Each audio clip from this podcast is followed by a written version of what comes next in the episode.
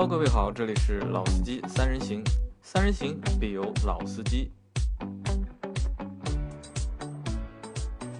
Hello， 大家好，欢迎来到老司机三人行，我是杨磊，今天继续由周老师和老倪和我们一起来做节目，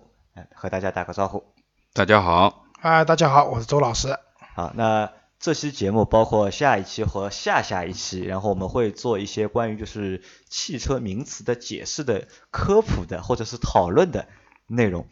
那这一期我们会说什么内容呢？会说动力，因为我们在买车的过程当中，或者是我们在呃讨论一辆车或者在评论一辆车的时候，都会把这辆车的动力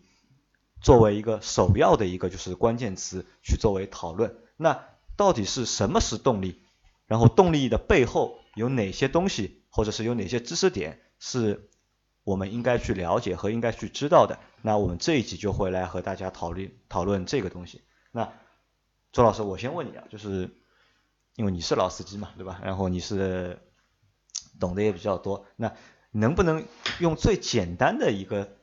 句子，或者是最简单的几句话，去把动力这件事情说清楚？啊，可以。其实动力啊，就是说简单来讲，它就是一个车辆的一个加速性能的一个衡量。加速性能的一个衡量，就是这辆车如果加速越快，那我们就可以把它认为就是动力越好，可以这么理解吗？嗯，从广泛来讲可以这样理解，一辆那个动力好的车型，它一定是加速非常快的。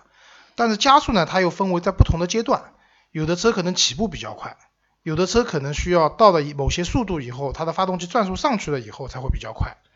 对吧？但有的车可能就是说它真的像赛车一样的，其实说它要到非常高的速度才会快。那但对于我们民用车辆来讲，就平时我们生活中代步的车辆来讲，那我们可以就是广泛认为一辆车加速越快，它的动力就越好。那如果说到加速性的话，那可能就是有一个词我们可能会提到，就是一个很多人我们会提到一个词叫推背感，可能就是一脚油门下去之后，然后啪加速很快的时候，有人会被贴在那个那个车汽车的那个椅背上面嘛，就会有一个推背感的这个感觉。那我们是不是可以就是认为就是有推背感的车，就是它的加速性能也就会越好，然后它的动力也就越好，或者是越足？啊，对。那推背感其实它是一种物理现象了，因为人本来是静止的，或者说在一个相对比较慢的速度下，当车辆急剧加速的时候，因为惯性的作用，你人会往椅背上去靠嘛，所以这个推背感。那当然就是说你加速性能越好，加速越快，那你这种被推背的感觉就会越强。那加速性的话，就是那又和哪些东西会有关呢？嗯，其实你说一辆车的加速性的话，那首先肯定是排量，对吧？排量啊，对，你说一些家庭用车，比如说现在外面有很多 一点二、一点零， 对吧？这些一些发动机。那和一一些大排量，比如说 四点零 的 五点零 的车子去比，那它的排量不同，那它所带来的这种加速感肯定是不一样的。就是排量，那排量越大的话，就是它的动力会越大，或者是加速性会越强。对，这话如果搁在早些年来讲的话，可以基本上可以这样理解。但是现在因为涡轮增压的技术的那个普及，对吧？这个技术也越来越好。现在一些小排量的涡轮增压的发动机，它虽然排量不大，可能 一点五、一点六、一点四 这些排量，它的那个因为有涡轮增压的作用以后，它的加速的性能可以媲美一些 二点零 以前一些 二点零 自然吸气的那种发动机的那种加速感。那老倪，你最早的那辆公爵王是多少排量的？ 三点六 的对吧？ 三点零 三点零。 那其实我没有开过大排量的车，我开过的都是在 二点零 以下排量的车。那因为老倪你开过 三点零 的，然后现在车是 二点零 的，然后那辆雨燕是 一点六 的吧？ 一点三 一点三 的。那从你的开下来的感觉，是不是就是排量越大，然后它的就是车的动力会越好？呃，周老师前面已经讲了，就是说如果说把这句话放到十年前讲，那这是可以绝对这样认为，就是你的排量越大，那你肯定你这辆车的功率就越大，那么同样你的提速性能各方面的性能会更好。那么现在呢，呃，涡轮的技术越来越发达啊，你很多的都是已经到双涡轮了，又是有废气涡轮，又是有机械涡轮啊，双增压啊，都是这种情况下面。那么现在呢，很多就打个比方，就是说以我现在开的这个 二点零 T 的这个这个车型，那我认为现在我这辆车 二点零 T 的车型的这个提速已经超过了我原来 V 六 三点零 的提速了，这个肯定是排量上面已经完全不能够成正比了。这个那可不可以和大家解释一下，就是排量又是什么意思呢？啊，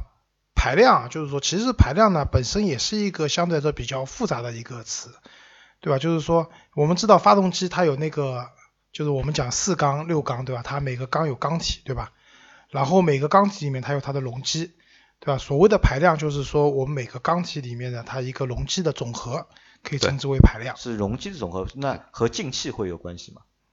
嗯，没有太多的关系。没有太多关系，就是一个就是缸体的一个容量，对吧？对。那除了排量之外，那还和哪些东西？就是动力除了和排量之外，还有哪些关系？啊，其实就是说动力啊，就是说你讲它其实跟车上的每个部件都有关系。那我们就是说简单来讲的话呢，第一个就是说和现在发动机的那种形式，对吧？吸气的进气的形式有关系。进气形式。对，那以前我们大部分看到都是自然吸气发动机。那自然吸气发动机呢，它有个就是说特点是说，它的最大扭矩是在某一个转速点才能达到的，比如说四千转，这个时候它达到最大的扭矩。也就是说，这辆车它的转速在四千转之前或者四千转之后，它的扭矩都是有损失的。那现在呢，就是说我们因为刚才老聂讲了，就是说涡轮增压，涡轮增压的车子的它这个扭矩输出啊，和普通的自然吸最大区别是，涡轮增压的一个扭矩的输出，它其实有两个区别啊，一个区别就是说它的最大扭矩来得更早，很多车型到一千多转、一千五百转左右，它就可以输出最大扭矩了。嗯，第二个的话，因为涡轮增压的车子，它的最大扭矩输出是一个平台，比如说它的车子从一千五百转到四千转，它始终可以保持最大扭矩的输出。所以就是说现在大家在开涡轮增压车型的话，你会发现就是说这个车子它的，尤其在那个速度比较慢的情况下，从零静止起步或者说二三十公里再加速的话，它的那个加速会非常快。啊，那前面说到了就是扭矩，那可不可以和大家也解释一下，就是扭矩是什么意思？呃，是这样，就是说我们大家比如说平时去店里面看车啊，你看一辆车的话，那发动关于发动机的话，你通常会看到两个数字，一个是在某一个转速点会有一个它的最大功率，对吧？现在基本上那个嗯 二点零 的，像以前的话，我们一个 二点零 自然吸气发动机的话，它最大功率基本上也就在一百千瓦出头。一百千瓦。一百千瓦出头，对。那现在像一些做的比较好的那种 二点零 T 的发动机的话，它的最大扭矩已经可以到一百四十五千瓦了。嗯，甚至于更夸张。对对对，那当然一些像奔驰有一些 二点零 T 的那个 A M G 的车子，他们非常夸张的，对吧？好，那么这个讲的是最大功率。最大功率其实跟什么东西有关呢？其实跟你这辆车的极速能力有关。就打个比方讲，你可以简单理解为，我的最大功率越大，我这辆车能跑的最高速度越高，就功率越大，就是跑的速度时速越快，时速越快。然后这个也和就是排量也会有关系，就是等于排量越大，就是排量越大，我的最大功率可能也就越大。呃，不能完全这样讲，最大功率和排量有一定的关系，但是刚刚讲，因为现在双增压的技术、涡轮增压的技术等等，嗯，一些小排量的发动机，它的最大功率可能超过了它的一些自然吸气的。自然吸气。当然，嗯，还有一个就是说，不同厂家的。哪怕都是比如说 一点四 T 的发动机，因为不同厂家调教的调教不一样，对吧？有可能 A 厂家的一个 一点四 T 的发动机，它的最大功率超过另外一个厂家 一点六 T 的发动机，也是有可能的，对吧？这跟调教有关系。那前面说了就是功率，对吧？功率和扭矩。那然后我们还会看到一个词叫马力。马力就是功功率换算，马力其实就是一个功率的换算，对吧？功率的换算啊，对，因为马力和功率就是功率就是那个就是大家看到的单位一般是 K W 嘛，就是那个那个千瓦嘛，对吧？那马力的话呢，基本上就是另外一种，就大家看到就是 P S， 对吧？一匹马力，那就可能像欧美国家他们比较喜欢用马力这样一个单位，一匹马力其实就代表了一匹马的力气嘛，对吧？那就是说只是一种单位的换算不同，其他并没有太多的区别。那前面说到马力，然后我们还会看到叫牛米，对，牛米，牛米，对，扭矩的一个单位，应该是不是就是牛米？对对，牛米其实就是牛顿每每米的那个，就是说一个缩写嘛。那其实就是说扭矩呢是发动机，就是说可以讲是它推动车辆的一种力量。那可以理解就是扭矩越大的车子，它的加速越快。提速性的，对，提速性的就是提速性会越快。对对，那国内的话呢，大家会看到就是说一般它标的是说这个发动机比如说是二百五十牛米、三百牛米、三百五十牛米，但是看你一般看像一些欧美国家啊，他们那个标扭矩单位一般不用扭矩，他们是用比如说多少多少磅每千克。什么意思呢？就是说因为每辆车的重量不一样嘛，对吧？刚才我们讲了排量的问题，那可能就是说它其实就是有的车排量很大，但是它车很重，对吧？比如说以前我们看到那种悍马，对吧？那种车子其实它的排量非常大，但是它提速不快的，因为它的车太重了，太重了嘛。对对对，所以那欧美国家他们会有一些叫叫什么磅那个每公斤，什么意思？就是说它分担到这个车子的重量每每公斤的重量上面，它有多少磅的这样的一个推力。那就是说这样我觉得更科学，这种单位就是说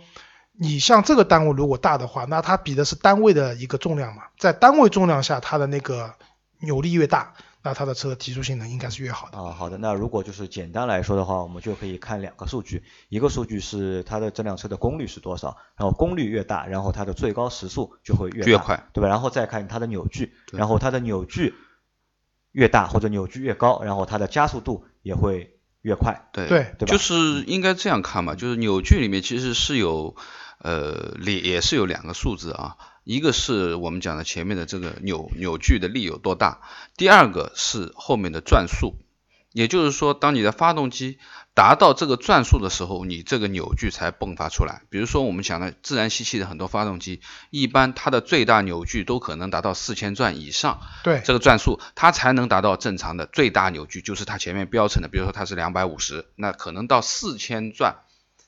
才能够达到两百五十。如果说你在只在三千转的时候，它肯定是没有两百五十的，它可能只有两百或者乃至只有一百八十，对不对？那么这个是指就是说在这个转速的情况下面，你可以迸发到你这个车最大的扭矩，也就是说前面说的提速加速性能。那么另外呢，就是说现在很多的这个这个呃涡轮增压的车型，比如说它很多像宝马之类的，它可能是一千两百五十转它的涡轮就动了，也就是说它从一千两百五十转到四千转，它中间这个区间它始终是保持最大的扭矩啊。虽然可能说它的排量还不如自然吸气的来的大啊，可能一个是 两点零 的，一个自然吸气可能是一个 三点五 的，但是这个 三点五 的可能扭矩要四千五百转以上才能够达到我们所说的这个几百的扭矩。如果说这两个车都是两百八十是最大扭矩的话，那可能这个要四千五百转才能达到两百八十牛矩，而前面一个小排量的比如说 两点零 的一个涡轮增压，它可能在一千两百五十转的时候，它标称的这个这个数字是一千两百五十转到四千转，然后是最大扭矩。那就意味着它只要车子正常在启动，我们在行驶当中其实一般都会超过一千两百五十转，其实它始终在四千转的范围以内，它始终保持了一个最大扭矩。那么就是说它的提速性能就前前面就是我们周老师讲的，就是你的初段的加速性能乃至于中段的加速性能都会很好。但是有可能你到四千转以后啊，如果说大家都是四千转的话，那么这辆大排量的 三点五 排量的车已经在一百四十码的时候，你已经在四千转以上了可能，那么这个时候再加速的性能，可能你这辆小排量的车你就没有 三点五 的自然吸气来的好了，因为它后面越速度会越来越快啊，包括功率也是有讲究啊。好，基本上我了解了。那然后我们有时候还会听到就是这个词，就是高转速发动机和低转速发动机，那这个是有什么说法吗？呃，是这样，就是说，嗯，首先一点就是说，我们讲这个刚才讲的涡轮这个问题啊，就是说涡轮并不是在某一个转速才启动的，其实当你发动机一发动以后，涡轮就开始旋转了，那只不过是说在某个转速点以后，涡轮的介入达到了全部的介入。对对对。另外一个呢，就是说我们讲那个油门，其实你要达到最大扭矩的话，按要求是你要全油门的，就是说油门踩到底地板油的时候，就转速才能达到最大，提上去，这个时候才会有最大扭矩。那你油门就节气门全开嘛，这个时候才会有，对吧？好，回到刚才杨老师讲的那个问题啊，就是说我们讲的这个高转速和低转速的问题，其实大家会觉得欧洲的车子是不是都是高转速发动机，对吧？然后日日系的车子，因为我们平时以前看看日系车，其实感觉好像比较温吞水啊，嗯，感觉日系的车子是低转速发动机，其实这是个误区。这是个误区。嗯、对，其实大众的大部分车型，当年的老的帕萨特也好 一点八 T 的，包括现在的这 一点四 T 的这些什么 二点零 T 的这些车子，其实这些车型基本上可以把它归类为一个相对来说低转速的。低转速的，对。为什么？嗯、就是说这些车型就跟老倪讲了，它一千多转就可以爆发出最大扭矩了，所以其实你平时在开的时候，你的转速基本上在市区里面行驶的话，转速控制在两千五百转左右，两千到两千五百转就差不多，就可以保证这辆车是一个比较平顺的合理的加速性了。而日系车不同，其实现在你可以看到，就是说像日系车的话，其实日系的车型其实现在用涡轮的反而比较比较少一点了，对，不像欧洲车基本都普及了，奔驰、宝马，对吧？大众现在用的也多了，对，相对没，对，现在相对比以前会多一点。像日系车你会看到，比如说那个像本田的，比如说那个旗下有款车叫思铂睿，对吧？运动车型，它有 二点四 排量的，那些车型的话，其实它反而对转速的要求会比较高。它希望它这些发动机取向是说，你会有一个，比如说三千转以上的转速，保持在三千转以上的转速的话，它的加速性能会更强。嗯，但是在低转速下，因为它自然吸气发动机嘛，扭矩来的不够，对吧？嗯、所以相对来说，这些发动机需要比较高的转速。那再举个例子啊，就我们大家的朋友，就是我跟杨老师有个朋友，就是说他前段时间买辆 M 三， 对吧？老款的 M 三， 一九二的， 一九二的 M 三，、啊、对吧？对对对。韩宇，我邀请他来我们节目也邀请了很久了，他也一直没空过来。啊、呃，对，因为开 M 三 的车主都挺忙的。啊，对。啊，是这样，就是说 M 三 那辆车，当时我买了以后，我也去试驾了，就是说 M 三 这款发动机可以。也可以顶，就是说称之为一个很典型的高转速的发动机。为什么？就是说它虽然 V 八 四点零 排量，对吧？但是它在低转速的时候，比如说发动机转速两千多转、三千转以下的时候，其实这辆车的低速的扭矩是不足的。当然我指的不足是跟就同类型的车型去比，对，你不能跟一辆那种，对吧，一点几排量的这种家用车比，不能比。好，那么但是这辆车子当它转速超过四千转以后啊，那感觉这个 M 的那个，对吧， Mpower 的基因就被唤醒了，车子的加速啊、再加速能力啊这些方面都是非常强的。所以所谓的高转速和低转速，主要还是是说这个发动机的取向，它希望你在低，在什么位置发力，在什么位置发力，它你平时用到的就开车大部分的时间用到的转速区间来决定这个所谓的高转速或者低转速。对，这跟每个人你买车也有关系，对吧？你如果说我开车，对吧，喜欢的就是那种平稳的，很平稳的，对吧？然后低速下就有不错的加速性能，那现在一些就是一些小排量的涡轮增压其实挺适合你的。对，大多数现在小排量的涡轮增压车型都是在就是对都属于低速的发动机。对，因为刚才老倪说了，就因为这些排量呢，它毕竟排量小啊，它在低速的时候加速快，但是真的比如说在高速上，你到了一百二、一百四以后。对，当然一百四超速了，就是说当然有的时候你为了超一些大车需要短暂的提速的话，那这些小排量的车子的后劲或者它的底蕴是不足的，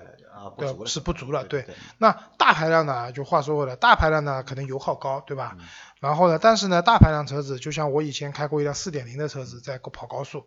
那确实在一百二以后，就是说我这当有的时候要超一些大车，大家都知道，在高速上面，你跟大车并行的时间越短，你越安全。所以要超大车的话，一定要坚决。那在这种时候的话，像那个 四点零 的发动机，基本上都不需要降档，就油门踩的深一点都不需要降档，就很轻松的、快速的超过去了。那这个是说大排量的车子的一些优势，对吧？我一直有个观点啊，就是说，其实大家知道，就是说，其实你买一辆车 一点零 的好也好 ，二点零 的也好 ，三点零 也好，其实大部分时间都是够用的。但是我认为就是说。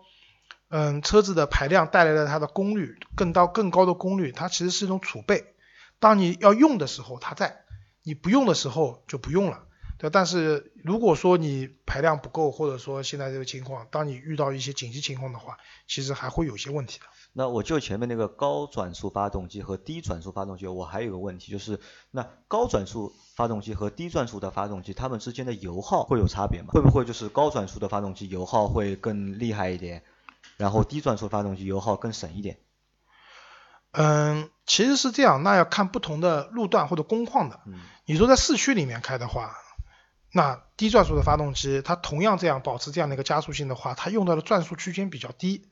那它对油耗肯定是有帮助的。就油耗就相对来说会低一点。对，会低一点。对，那高转速的发动机，当然你也可以开得肉肉的，对吧？你不用说开得很快，那它的转速区间也低，那相对来说它的油耗也不会太高。但是如果你想我有获得更好的加速感，那这个时候你可能需要把转速提上去三千转甚至四千转，那这个时候你车子的油耗相对来说会比较高。是的。那前面周老师说到了一个词肉肉的，对吧？因为我们可能有很多时候就是在说一辆车的动力的时候都会提到肉肉的这个词，对吧？那肉肉的到底是什么意思？是指它开不快呢，很慢呢，还是怎么个说法？有没有一个相对来说比较明确的解释？呃，其实你问这个问题啊，其实我觉得，呃，我反过来问你一种感觉啊，你看看你有没有，就是有的时候你在开一辆车的时候，或者说你油门踩下去，你没有感觉到车子在动，其实你油门已经下去了，没有提速。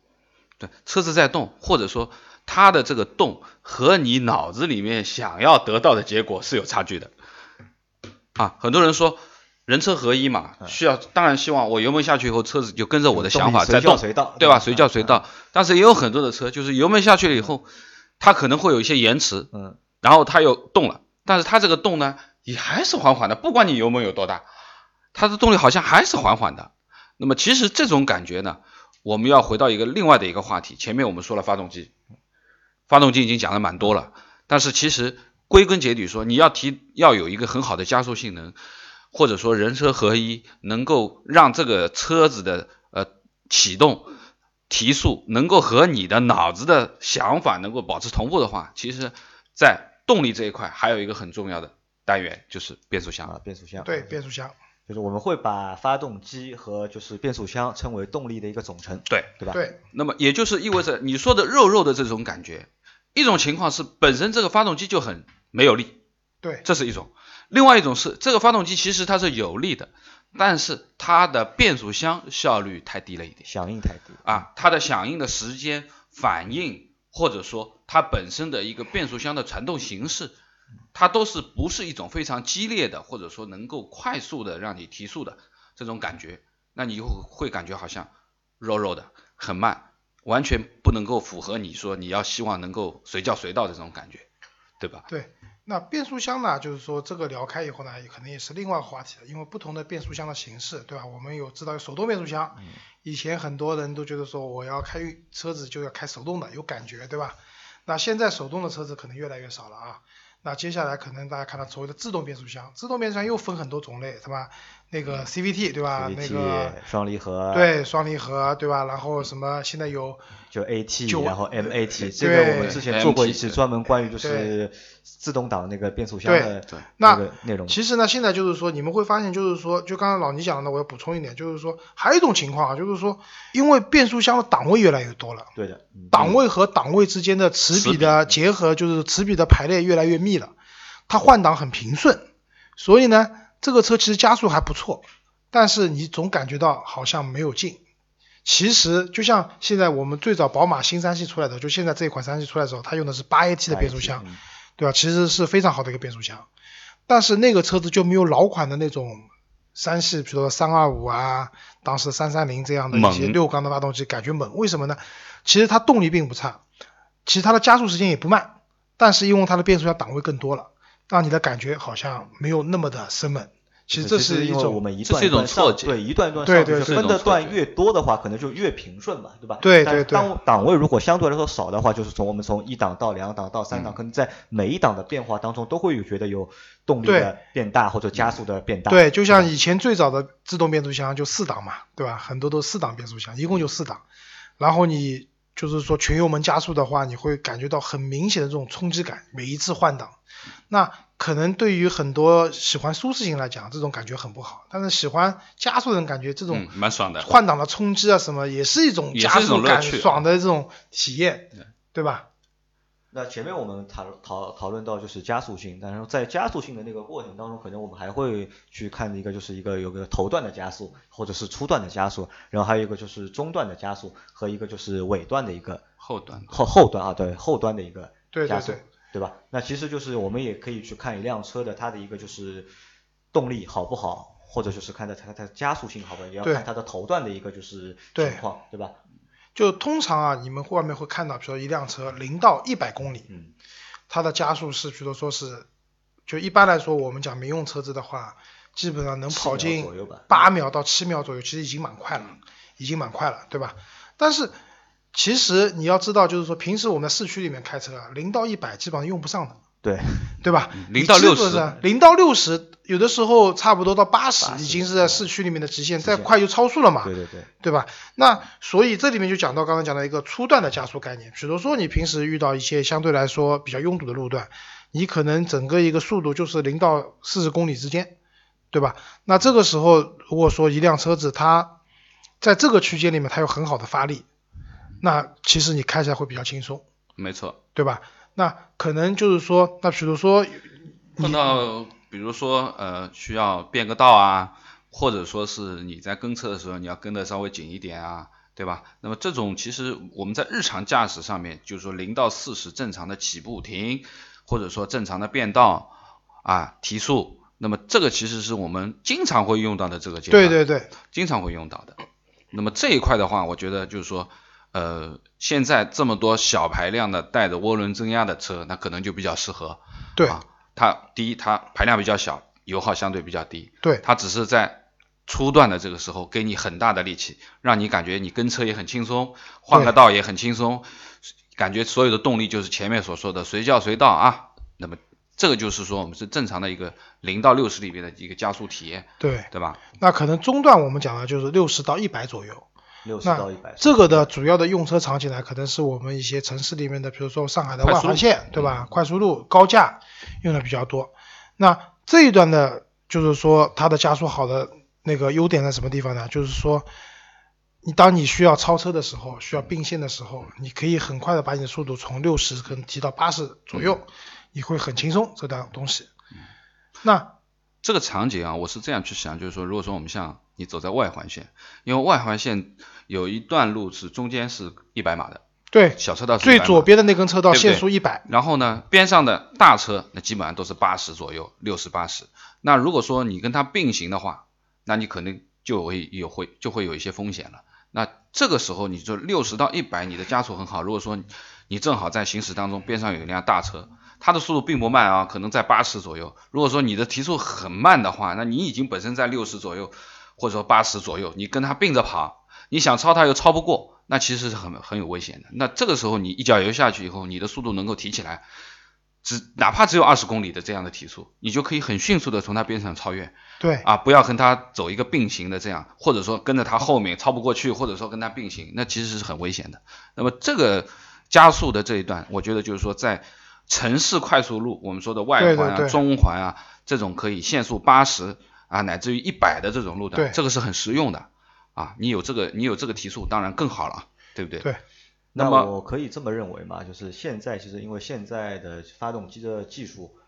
和各家厂家的制造的水平其实都达到了一定的程度。对，其实目前我们看到的小排量，我们就以 二点零 以下嘛，就我们把它称为小排量，其实 二点零 也不能算小排量嘛，对吧？但主要的车还是集中在 一点零到二点零 之间。其实这些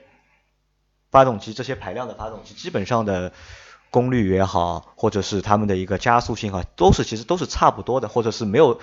只是各个品牌之间调教会不一样，或者是你用的就是那个变速箱可能会不一样，然后它的一个综综合的一个就体现会有所差异。